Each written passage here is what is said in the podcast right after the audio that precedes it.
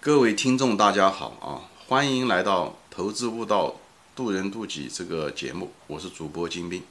今天呢，我们继续讲，嗯，在股市中为什么人多的地方不要去啊？啊，去人多的地方不要去，讲的是两个层面，一个就是在股市，就在股市中人参与的人少。就是人参与的，如果人很多，比方说是一些热点行业啊，或者是牛市，就是很多人在牛市中的时候参与者都很多嘛，股民很多嘛，在这种情况下，你就尽量不要参与，就是不要买入了，至少是。所以讲的是一个层面，就是股市这个时机方面啊，牛市、熊市，或者是股市中的这个热点的行业啊，就是尽量的避开，不代表它不好，但只是太贵。往往人一多嘛，就把价格轰上去了。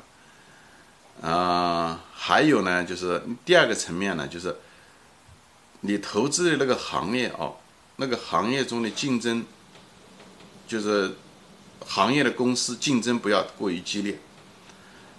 嗯，只有竞争不是很激烈的，你才能够有利润。竞争多的话，大家都投资以后都赚不到钱，对不对？很多。高竞争企业，比方说说餐馆呐，比方是说，呃，很多零售业啊，就是竞争很厉害。比方说，很还有些什么加工业啊，就是带料加工啊，这些东西啊，都是利润很薄，嗯，利润空间非常有限啊。所以就是从两个层面，一个是股市，人多的地方不要去啊，牛市或者是热点的地方不要去；一个就是。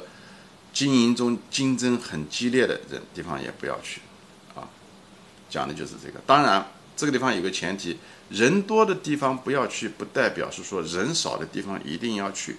在股市中啊，因为这两个这个逻辑不要颠倒过来了啊，这两个是不可逆的啊。人多的地方不要去，不代表人少的地方一定要去啊。人少的地方也不代表好。比方是说有一些结构性下跌的行业，对吧？前面以前说过。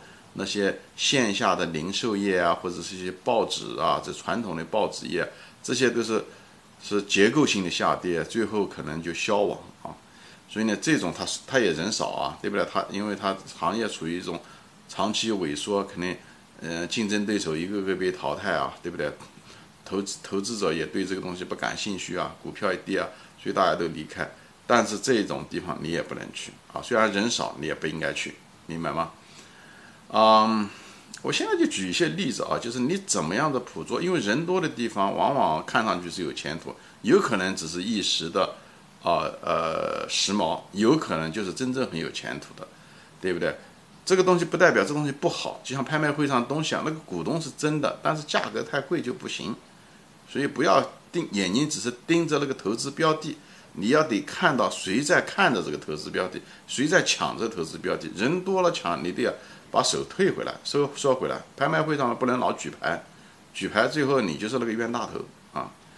所以呢，比方是说，呃，两千年的时候网络泡沫，在美国的时候，两千年的网络泡沫，对不对？大家那时候都知道，呃，网络互联网是未来，对不对？大家都知道，大家的判断方向都是对的。你看现在这几十年发展出来，这个所有的网络都是银行也好，对吧？通讯也好，都是。当年的时候都很难想象，但是那时候人就知道。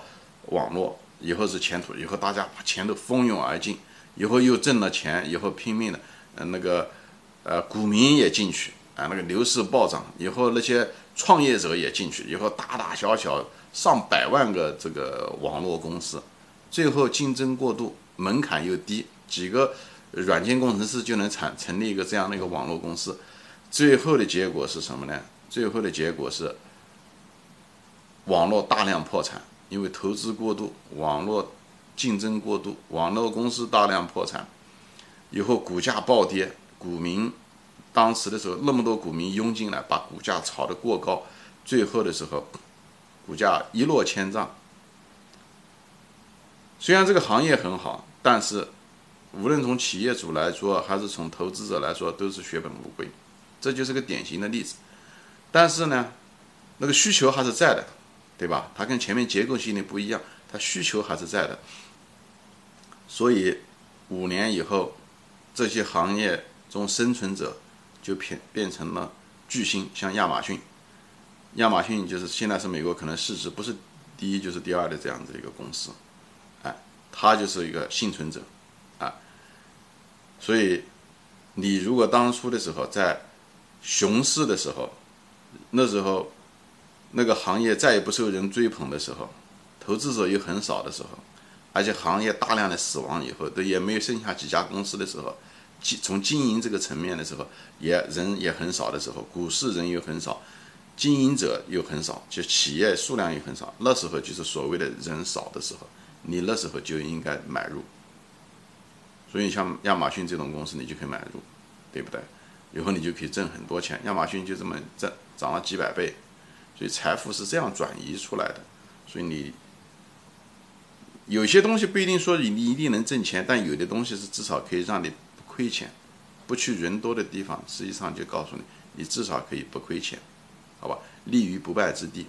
还有一个例子，我举个例子，比方说说美国在二零零八年石油很高的时候，美国那个页页岩气行业也是，那时候大家觉得油价好高，他们就搞这页那个油页岩盐行业，以后大量的投资，以后华尔街也是给他们带呃投资，以后。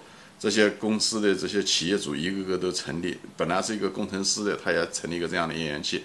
以后因为油价高嘛，就这样有大量的投资，投资的结果后来呢，二零零八年后来呢，这个页岩气虽然大家需求一直在增加，好多发电厂都从那个烧煤变成了烧天然气，需求在不断的增加，就像当年的互联网一样，但是产业却越来越，就是从个体的每个公司来讲。反而越来越糟糕，举步维艰，因为过多的供给，太多的公司产生这些气，这些气，我呃，这产量的增加远远高于需求增加的速度，最后造成行业的崩溃。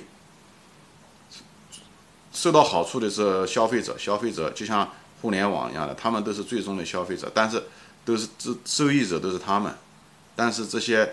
企业创业者都亏了钱，以后那些投资者更是亏了钱，所以现在的时候，好多美国大概去年一年大概有五六十家这个油烟嗯那个页岩油这个公司和页岩气这个公司都都都破产，所以这时候的时候，我认为是一个很好的一个买入的一个机会，你唯一买入的就是你要买入那个最不可能倒下来的，因为。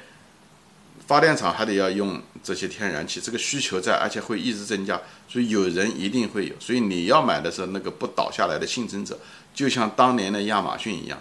我在这里不是推荐股票，我在这里告诉你，一个行业有周期，你要买入的时候是股市上的时候人少的时候，投资者少的时候，这样价格低。第二个，经营的时候不要找那种经营门槛很低的，进入门槛很低又过度竞争的，这样子的话。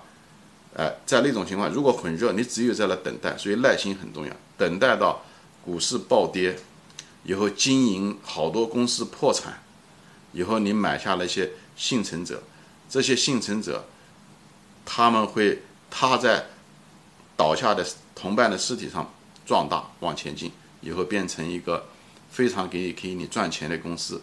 所以去要去人少的地方，讲的就是这个，在熊市中买。在行业股价跌的时候买，在行业很多公司倒闭，但是你知道需求只会越来越旺的情况下就买。你觉得需求旺，为什么人少呢？我刚才给你举了两个例子，这是实实在在是可以发生的。无论是互联网行业，还是美国的那个页岩油，就是呃页岩行业，那个油气行业，都是这个活生生的例子，好吧？所以说很多行业你是不能去的，比方是说门槛。就是两个，呃，人为什么不去啊？就人少，为什么人少有会出现人少？一个难度大，比方说这个行业就是进入的门槛就很大，对不对？呃，比方是说，呃，中国的比方说制药行业啊，对不对？门槛就比较高。比方烟酒行业啊，这些东西它是那个国家专卖，对不对？所以呢，它这门槛比较高。所以中，所以这两个行业都是不错的行业啊。这两个行业都是不错的行业，所以中国有一句话叫什么“喝酒吃药”，这股市它是一定的道理的，就是它是它门槛高，门槛高竞争就少，明白吗？专卖本身就是把人为的提高了门槛，所以呢，这个一个就是门槛高可以阻止阻止竞争，阻止人人多，对不对？还有一个呢，就是人性的恐慌害怕，这人性就是熊市的时候会把很多人让他们远离股市，这时候人少，所以这两个东西，一个是客观的啊，难进入门槛高，从经营的角度，还有一个从股市的角度来讲，人的恐惧离开，这两个东西都会导致。竞争少，人少，这时候就是你买入的时候。你该买入什么样的行业？你该买什么时间买？讲的就是这个，好吧？我就啰里啰嗦的讲了这么一堆，就是讲了这两集，就是把这个人多的地方不要去在投资在股市中的含义和运用，通过案例给大家啊简单的说明了一下，好吧？啊，你如果觉得这个这一节节目嗯有干货，麻烦你。嗯，推荐给你的朋友，好吧？谢谢大家收看，谢谢大家的时间，我们下次再见。